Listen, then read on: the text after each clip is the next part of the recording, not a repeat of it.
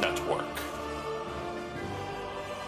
Hi, this is Devin Trout of the Free Press Network. Today we bring you another episode of The Scholarly Warrior. In this episode, the main topic of conversation is the book Ninja, AD 1460 to 1650 by Osprey Publishing. We hope you enjoy the show.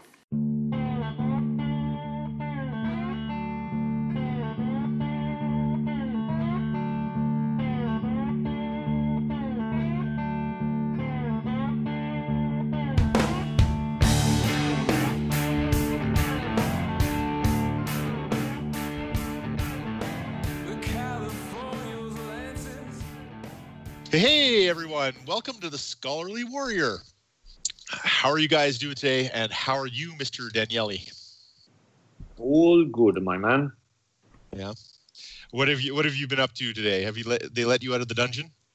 No, I live in the dungeon constantly. I don't get out ever. No, I think your Italian skin needs a, a little bit of sun every once in a while. Mm, yeah, they just they cart me out in chains for my hour of fresh air, and then I go back in. There you go back in. Very nice. That's good. I'm glad they got you working. have you Have you, you watched anything? Uh, read anything? Uh, anything of note? I watch. Uh, most of it. I watch uh, Wind River. I don't know if you've ever seen it. Um, I don't really watch many movies because, especially, a couple of reasons. One, I don't have time because I'm in the dungeon working all the time. Two. I've um, you know most of the talent has migrated away from movies and to TV series, so quality has gone down a lot in the last few years. But um, but I found Wind River. Wind River is a really really good movie, powerful, intense as hell, but uh, really good. What What's the What's the concept? What's the theme? Or, or kind of a uh, mystery about uh, the disappearance of American Indian women on reservations. In this case, it's just one particular case. So heavy, really heavy, but wow, uh, that very well done. that does sound heavy. Much Wind River, is that right? Yep. Yep. River. Okay, I'm writing it down to, take to take a look at it. Of course, that's a big deal up here in Canada right now. That whole uh, uh, we're doing a, a, uh truth and reconciliation uh, thing with uh, Native Americans. So uh, uh, very timely. So maybe I'll take a, bring that to my daughter and my wife's attention. So Yeah, uh, watch it once. Think about how it's really heavy. Is it okay? I'll give it. I'll give it a go. Uh, I, on the other hand, have done uh, some research into our uh, theme today, which is, of course, ninjas. Uh, I watched the Thirteen Assassins, which I thought at first was a ninja story, but it turned out to be a samurai story. Uh-huh. And I th- have you seen that? I think that's one of my favorite samurai movies now. Actually, Thirteen Assassins. Yeah, it was very well done. That was really Yeah. good. Yeah, I really enjoyed it a lot. It was very uh, uh, Japanese and just really, uh, really awesome. Re- really honorable. You know what I mean? Like they, it was real, really, uh, real heroes in that movie. Yeah, it was Uh, very well. I dug it. Yeah, and I also watched Ninja Assassin uh, just recently, also, which is a modern day uh, ninja show, which uh, was full of hands flying through the air and that kind of. Have you seen that one? I missed out on that one. Okay, you'll have to you'll have to give that a go. Um, also, uh, uh, for me, I just got a. Uh, I've got Greenleaf Terrain to commission me some gaming stuff. I got them to build a Japanese uh, town in a suitcase. So when I do come down to you w- to visit you, I'm going to bring Test of Honor and and uh, uh, from Warlord Games so we can go over that and play that down there. Great. Sound excellent. Okay, good. Let's let's uh definitely definitely into that. So anyway, uh oh, before we go, before we get into this whole ninja thing, I'd like to give a shout out to our intro and outro band, Hit Dog Holler. Uh check them out and uh, they have some awesome bluesy awesomeness and I'm really digging uh Bon Sante, I think is the name of the song, something like that. Anyway, uh B O N N E S A N T E. Awesome band. Give them a go. So let's just just drive straight into this stand. Uh, let's talk about. So today we're going to talk about Ninja AD 1460 to 1650, published by Osprey Games, uh, by Stephen Turnbull, and illustrated by Wayne Reynolds. Uh, you can get the book uh, paperback 13 bucks and uh, with various e formats about 11 bucks USD. Uh, what does the book cover? It covers daily life, training, hiring, and secret operations operations of these well-known assassins. So, um, I, I thought maybe we would talk about our favorite ninja stories prior to reading the book the book just to kind of get it going do you want to do you, do you have any favorite ninja stories sure there is one that's unfortunately gets to be demystified within this book but the myth of this story is just too cool uh, is by far my favorite. It's the story of the assassination of this warlord known as uh, Uesugi Kenshin, and uh, the thing about Kenshin is that the story has it that ninjas were sent out to kill him, but they were busted and they were killed. So that didn't work out. But supposedly, the brother of one of these ninjas decided, okay, my brother got killed and couldn't get the job done, so I'm gonna go in and try to get the job done myself. And the brother was supposedly this dwarf ninja who was uh, climbed his way within the castle, made his way into the sewers, climbed up, and when uh, the warlord sat down to do his business, or squatted rather, since there were no toilets, uh, the guy from below used a periscope spear to impale him and kill him before disappearing again into the sewers. I mean, how do you beat, you know, angry dwarf ninja on revenge mission? That's just too good. full of climbing through crap and uh, other nastiness to, or in order to get his job done. Yeah, he that's must... genius right there. that's uh, uh, that's really a pain in the ass. Literally. that's a good one. Yeah, and he talks about that. Let's. Uh, um, for me, I, I, really like the story of um, Mochizuki Chiyome. She's the only female ninja that uh, we have written accounts of, and she uh, created a house for orphans, uh, victims of uh, war, for prostitutes, orphans, and and that kind of thing, uh, victimized girls basically. And but it was not only an orphanage; it was also the ability to train them in espionage and, and assassination. And uh, that's I think how all orphanage should be reformed to fit that. I think so. I think so. Annie would be a good ninja. What do you think? I dig it. Let's do it. Right? Cause she's she's she's she's uh she's a uh singer, you know, knows knows how to sing and dance. I think that would be I think Annie would be perfect actually. That would be a great play. I agree. I'm down. anyway, so she she had like 300 followers. They were disguised as bar girls or miko, which are like a wandering pilgrim, holy women, that type of thing, uh, or noble women. And they all learned how to read and write, which I really like. The fact that uh, back even back then they needed that skill in order to be effective spies. So uh, and then when her patron dies, uh, and her 300 operatives disappear and are never heard from again, ninja style. So as you would expect from a ninja. That's right. right. So the 300 of them disappear. Wouldn't that be a great uh, novel or book or yeah? I like Definitely. Yeah, yeah. I think it's a, I think it's uh, definitely a ninja thing to do. So, but I think you talked about it before, like, uh, and you mentioned it briefly, but I'd like to talk about it a little bit more. How some of these stories are demystified, like Turnbull he wants to take by this book kind of a no nonsense uh, approach to to the ninja, get rid of the magic and that kind of thing.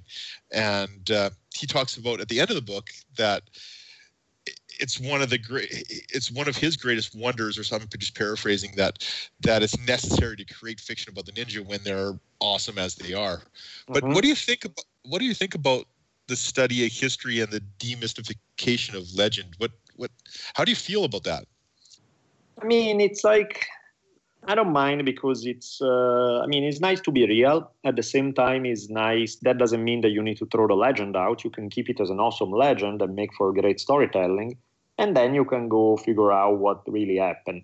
Now, figure out what really happened does not mean at all cost to figure out a way to demolish a beautiful story, even when the evidence is ambiguous it just means being real. It's like, okay, this is the evidence we have that it did happen, or no, this is the evidence that we have that we definitely didn't happen, or this is the evidence we have why it's unlikely, but maybe. You know, those are all if you just stick to the evidence without wanting it to be one way or another, it's probably best. Yeah, I, th- I think that you don't have to, like you said, you don't really have to get rid of the legend in order to, when you dive deep into it. You might, you don't have to be disappointed that the legend isn't quote unquote real because isn't it, it part of history uh, inspiration, no matter what where it comes from, right? Exactly. So I think that's a that's a cool part of history that that allows us kind of a drive. Oh, okay. Well, really, what really did happen? Um, but it is it was a shock when I read that story about how how it might not have happened in the same way that he might have been just sick and died from some bowel disorder or something. Yeah, yeah. like so that. that's the, my my ninja, my dwarf ninja story. The Turnbull is saying, yeah, that probably never happened, and he presents some evidence for why that probably never happened, which seems fairly convincing. But Right. uh, so you know, um, you can have both. You can have this is what likely happened, and this is how the story has been spun over time, and uh, what the legend became. I think that spinning of stories is important because we live in a, a time when talk, people talk about fake news and Yeah. fake news. I, I- don't know really what the definition of that is, but all news stories are spun because you know it's spun for entertainment. I think is Sure. the biggest way, but they can be spun to the left and to the right, and it's up to us to kind of find out they're creating legends and us to actually kind of figure out okay what's the what's what's the facts here Mhm. that's a that's kind of a tall order for for uh, modern society don't you think Definitely. That's why it's um, that's why it's kind of fun to explore because it's um, you know in many cases you don't know. In many cases, I mean, one of the things that I often do with History on Fire is uh, say, look, this is the way the story has always been told. Uh, here is why may have not worked out that way, and what some other people suggest, and this is the evidence to argue that position. Um, okay, now you have all the cards on the table. You pick what you want to believe. right but i think it's important for people to actually think about what they really believe because it's so easy to be led down the garden path nowadays in modern times Of course, That, uh, absolutely. Yeah, and it it it it it, it begs a. I think it means that education is even more important, and studying history is even more important now because we actually it's up to us to figure out how out of all the tons of data we get, what's what what we what we think is real, and that's a that's a yeah looking at evidence is a skill in itself because evidence uh, you know all sort of things could be considered evidence but there is, there is good evidence there is bad evidence there is credible one there is so i think it's extremely important to have that skill to separate particularly now when we get bombarded with 10,000 pieces of information and one of the things that is happening today is that there's very much disagreement on what are legitimate news sources, legitimate pieces of evidence, and so everybody basically make up what they want. Yeah, yeah, that's not a that's a bad place to be, really. anyway, we got disrailed. Sorry, oh, that was completely my fault. Um, let's get back to the ninja here. When I read this book, I, when going into this book, it was really a discovery for me because I was really through my studies in in university, I was really looking for. I was very much interested in Japanese religion and feudal Japan, but mostly with samurai. I always wanted to learn more about samurai ethic and samurai duty and samurai honor. Yeah.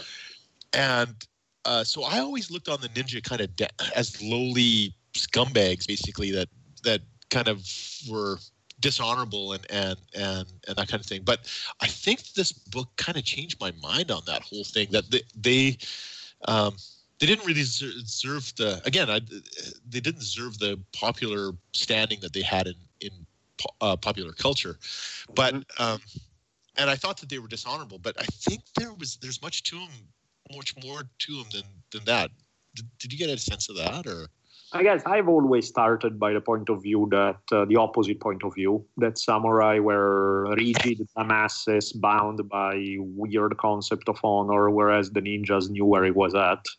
So you know, I come from the exact opposite starting point, where in my mind the ninjas is how you get stuff done. So I, I, I don't know. I always, to me, war by definition is not an honorable enterprise. It's a, you know what's honorable? Honorable is figuring out how the diplomacy beforehand to avoid a war. Once right. the game starts, it's an ugly business. So the ninja kind of game of using every trick in the book to get the job done with minimal loss of life, um, that fits my ideas in terms of strategy of what's appropriate. You know, the notion that we're going to square off in a big field and you are going to come with your army and I'm going to come with my army and we're going to all happily kill each other. Yeah, I'm not a big fan of that. I'm, I was always attracted by the ninja sneaky effectiveness. That's interesting. You know, I, uh, my vision, I, maybe my vision of samurai. Well, I've totally, I, I will totally say that my vision of samurai is is tainted. But my vision, whenever I think of a samurai, I think of, of someone sitting in a garden with a sword. You know what I mean? Like I hardly ever think of uh, of samurai actually doing battle. I think that that's where the you know train for war so you don't have to go to war type of thing. But but yeah, I dig it. I, I mean, definitely they were the guys that got things done. Yeah. I mean, exactly. I mean, uh, they they were the ones that that did the hard bits that that the samurai couldn't lower themselves, and, and I, I think that that was was really interesting. Uh, that I. Uh, I found out that there was an established history and, and how they looked upon life and that kind of thing. But there was now, uh, I know that there was two clans that were samurai clans. Were there? I mean, the ninja clans. Were there more? Like, do, do you know if there was uh, um, how many clans they were or what they were? I mean, as far my understanding was, the, there were these two ones that you always hear about. I'm sure that other people train their own because ultimately you're talking about is not just that you need to learn from a ninja in order to become, you know, you start experimenting with unconventional tactics and you can come up with your own thing. So in that sense, I find that uh, I think there was probably more to it, but again, one of the problems with doing uh, samurai, hi- uh, or rather ninja history, is the fact that by definition, the job of a ninja is to be as secretive as humanly possible. So if you are as secretive as humanly possible, your goal is obviously not to have too much information known about you, which make digging up in their history extremely complicated. It's kind of like there's a line from Game of Thrones where I think one of the guys say, if you're a famous smuggler, you're doing it wrong. You know? it's kind of like, you know, yeah, you can't be a famous ninja. That's like a contradiction. That means you're a really terrible ninja. that's right. that's right. Uh, that's that's awesome. Um, they were definitely get paid for their deeds, though, right? So I guess maybe they needed some somewhere to get the money coming in. They needed yeah. they, they, they, needed the, the the front guy to bring the money in. yeah, exactly. Somebody to make the deal, and then the greatest ninja is the one who get the job done, and nobody ever heard of that. nobody even know right. that they are a ninja. That's right. That's right. The guy that gets the money done, he's the guy that says, "I'm the greatest ninja," but uh, but he's being directed by the really greatest ninja. Yeah. Yeah. Exactly. awesome. Um, Turnbull talks a little bit of the of ninja spirituality, and and I, I think the function of of a lot of these Osprey books is that they're they're small, so you can't really get too deep into it anyway. Um, but he does talk. I think this this is the first time that one of uh, Osprey's books that we've read uh, does talk a little bit about how the ninja had to accept death even with more gusto than the samurai. Like they had to, they would be on a mission, and e- even if they, you know, accomplished their mission, they'd be surrounded by pissed off samurai really so there were right. chances of getting out so what do you think of that what do you think about that whole uh, acceptance of death thing for for both samurai and ninja i guess i think it's just the nature of the business. That's why going to war, going into this kind of line of work means you need to become best friends with that because that's kind of an inevitable part of the not inevitable. I mean, people will walk home alive, but there's absolutely no guarantee. And it doesn't really matter how good you get. You are all you're doing is you're improving your odds. You're not really ruling them out. So if you don't want to deal with that, then uh, you need to figure out a way to spend, spend a happy, peaceful life away from it all. But if you are into that game of conflict, of warfare and stuff, it's an inevitable. It goes with the territory. Right. right. And I think that we can take it. I think we can take it as something that we we all have. It's. I mean, it's inevitable that when we cross a street, um, we might get hit. Right. Yep. So I think everyday life is like that too. I think maybe that's uh that's actually strange because I was went to the UK once, and I was telling my buddy that I was having a hard time with the fact that there's cars were coming the the opposite way that they do in North America. And he looked at me and said, Terrace, you know you look both ways before you cross the street. and I was like, right, right. So I think that and uh, that analogy is good for Ninja too. Like they're highly skilled and and uh, but yeah, you you might never actually get out of where where you're at. So yep. I think it's important to to see that, and and and uh, I like that aspect of the book, uh, how he mentions that a lot. Unlike um, a hobbit-sized ninja, and you make your way out through the sewer, and you have a good screenwriter writing your story who protects you from. That's right. See, yeah, you can cross the street through the sewer. I never really thought of that option. Hmm. I don't know. London sewers. I think that might be a little bit scary. Yeah, you die in other ways. um, so uh, they, he he he creates a whole bunch of different stories, of course, like a, a, lot of these Osprey books do. Awesome stories. Is there any ones in particular um, that that struck struck you as interesting or fun? No, I mean they're all good. My all-time favorite, I told you, is that one. But uh, so that that he does get into that one, and it's pretty cool. And there are a bunch of good ones, but that one is by far my favorite. Favorite. I, I like the one with uh, Odo, Oda Nobunaga when he's surrounded by all his cronies and the ninja come in and they fire a whole bunch of large caliber weapons at him and, and they all miss and kill everybody around him. I, I thought that, yeah, I thought that was a great image. I'd love to see that in a, in a cartoon or something like that. That would be perfect. Yeah, it is very cartoonish. Yeah, yeah, it's totally the Bugs Bunny uh, in the center as Nobu uh, Oda. Yeah. Um, I also really found it interesting that uh, the great unifier Tokugawa Ieyasu had both houses under his thumb prior to Sekigahara. That, that when we talked about things about getting things done, that really speaks to that. Okay, well, what really was he using them for, right? Yeah, and like, I think, did, you know, if you want to keep power, you you know, you're not going to have once you have gained it and you have unified the whole gig. A lot of it is espionage to squash any possible sign of rebellion before it becomes a real rebellion. So in that sense, that's why he'll need probably ninjas more than samurai because he needs that information gathering work, espionage, and everything to make sure he never has to fight another battle. Right, and and really, he had things under his thumb after that. It was it was pretty much after Sekigahara. That was it. So I wonder if it, it, I'm sure he probably used it both pre and post Sekigahara, but uh, I find that I think that's really fast. I think that one really ah he got things done. Maybe even at, at Sekigahara, maybe things were getting done by ninja instead of samurai in a lot of ways. Because in a lot of ways, that battle wasn't as big and grand as we make it out to be in, in Legend. Also, right. Yeah, I think that's where, to me, it's fascinating about the ninjas. That that's really half of the work is uh, the information gathering, the sneaky individual assassination, the you know the little touch that makes everything turn around, as opposed to the big giant battle with ten thousand people. Right. It's almost more artistic, which is very samurai-like too, in a lot of ways. Yeah, I mean, if you want to put it in uh, Taoist terms, the samurai is very much yang, is very much in the open and face uh, face one another in this massive use of strength in in a in a full-on battle. And the ninja is very much in.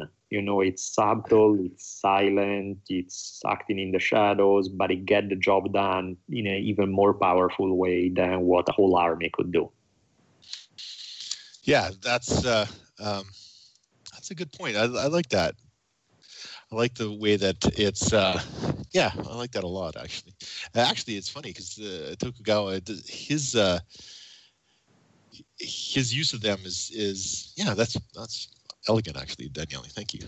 Um, that's perfect. um, Oh, and gizmos. They have gizmos. Uh, he talks. Uh, Turnbull talks about gizmos. Tell me, what do you think of the gizmos and and how they got, used to get around and the whole bit? Yeah, that's always fun, right? To from your clothes to climb walls that seem like impossible to climb, but you have these clothes that you put on your wrist that attach on. They, they have a very much uh, James Bond type of style where suddenly you press this button and this other thing pops up, and you have the you know that's always fun stuff. Which again, it fits with the ninja. Nothing is what it looks to be. So. Right you have something that's masquerade as something else and you can transform it and suddenly it reveals its true purpose but right. it only yeah. it about three seconds before somebody's about to kill you so it does find out so your your first response is wow is that ever cool and then yeah exactly i like that he talks about ninja not being always in black that that they were uh, walking around as you know in costume a lot like as uh, puppet theater guys or as priests or whatever. I like that whole. I mean, that was kind. That's kind of obvious in a lot of ways, but I like the fact that he discusses that because it's not always our vision of of uh, of ninja. So I, I like I like that. Yeah, because yeah, I mean, being all dressed in black only makes sense if you're going uh, on a night mission, sneaking somewhere. In any other contest, you stand out. So obviously, that's not what you want to do. You want to look as ordinary as humanly possible. That's a ninja. Yeah, I, I couldn't agree more. Um, I is there any weapon that you like in particular? I really liked. I'll give you an example of one that I really liked. I really liked the buckets uh, or the shoes that they use to cross rivers and moats. I think about how much upper body strength or core strength that would have took. Yeah. Uh, to get across a river in a bucket, like yeah. buckets on feet that's crazy how much strength that would have took. Yeah, those guys are hardcore. There's no argument. And uh, yeah, their weapons in many ways are less flashy than the samurai, uh, right. but they are they're very cool because of the sneakiness factor. Yeah, yeah. All right. Uh, what about the art? Uh, what did you think of the art? As usual, you know, this is a cl- I think that's one of the cornerstone of Osprey books that the art is always awesome. You know, art is always beautiful. You really give you a visual for what you know, because sometimes when you read, you can picture things in your head and it's fun. But some of these images are so well drawn that it really gives you extra room to be able to picture it and not just, you know, there's more meat on the fire that way, and the art is just beautiful here. Yeah. Yeah, I, I really like the one plate with the ninjas going up uh, the wall. The the that one I really like coming across the river on the, on those shoes and then climbing up with their poles or their ladders or using their swords is to leap. They talk about how some of the secrets of ninja uh, use, like using your hilt of your sword to give you your boost over the wall, like even that kind of thing. And and I I think you're right. I think it really comes to life as because they really do describe the the whole situation of how they got through visually also um, i think there's one where there are ninjas who are tossing one of their friends over a wall oh, yeah that's right that's right that's a good one too yeah for sure and the photos are really good uh, talking about some of the photos in some of the museums that i'm definitely going to yeah. be stopping at um, what about uh, did you ever did you read the part? You must have read the part when when uh, they described the fake uh, assassination attempt and the gizmos at the at the Ninja House. What did you think of that one? Remind me one second of that one. Yeah, so uh, there was this whole o- Ogawa Nagatsu, Nagatsuka Nagatsuka. Uh, his house. Uh, they give this fictional account. He, Turnbull gives this fictional account of of ninjas coming through the house and, and trying to kill uh, this Uga, uh, but he has a ninja house, and they couldn't get him because he, they were talking about all the flip stairs and everything like that. It was really interesting to see what a ninja house and how that works. And so, because I've been in a ninja house before, and it's like, oh, those are kind of neat and everything. But this, his account of how the ninja house worked, was really a great little story. Take it in if you if if you if you can for sure. Um, what about? Oh, okay, I know. Uh, let's talk about. I think. Uh, do you have any disappointments or anything on on the book? Did you have any things that you you liked in particular? No, I think it's because I like the topic enough. I would love to see this book being four times as long. But you know, that's the nature of these Osprey books that are kind of quick bird eye view, brief introductions, which are awesome for what they do, for what they are designed to do. In this particular case, you know, sometimes there's a topic that uh, I feel like, okay, I got the information I needed. That's good enough on this topic. In other cases, I'm like, yeah, I would have liked to dive deeper.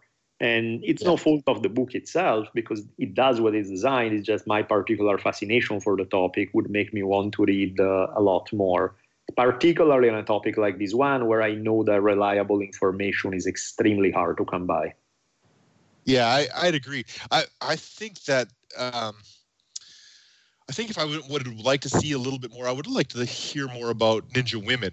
That would yeah. have been a little bit of extra thing because there clearly that was a why wouldn't you use that when the when the world was run by men back there in samurai days and they also he had pictures of a ninja rocket arrow and that really fascinated me they didn't talk about the ninja rocket area how, arrow because uh, yeah. and I, that was one of the however with that said the the book is totally uh, well done. It was one of those things that you and I also often talk about stories, inspiration, but they're just great for bedtime stories. Like you read a story and then you can snuggle in and, and think of dream of ninjas all, all through the night. Just uh, basically how all my dreams work out. Is that you're always dreaming of ninjas? Now, are you dreaming about the dwarf ninjas, or are you dreaming like where are you when you're when you're are you involved or you're watching? No, uh, I don't know. I mean, I'm joking about the ninja thing in specific. I just do notice that I do tend to have not exactly mellow dreams. Like uh, when, when, you watch Wind River that we are talking about, that's oh. basically oh. every other dream I have pans out. Oh, no, no. Yeah. You need, to, yeah. Uh, well, you need to uh, drink some soothing tea and perhaps read uh, Calvin and Hobbes before you go to bed. I know, man. They are just tad intense. Oh, all right. Well, I think we covered uh, the ninja. Uh, uh, loved the book. It was a lot of fun. Lots of fun stories. Um, and uh, anything else you want to talk about, Daniel? No, I think that's it. This was uh, I enjoyed it a lot, and I, I, enjoy. I mean, I know you do as well. So I think we're gonna do probably a bunch of Japanese topics in the future because they are. I dig them. Sure. Um, I think we're going to try to get a special guest on next time. I think maybe we'll do that. Uh, we have an arranged time, so I'm not going to give the name, but we're going to try to inter- do an interview for the first time next time. Uh, after that, we've got a few lined up. Uh, you've got an ancient Rome book that we're thinking about. What uh, can you pronounce those guys again?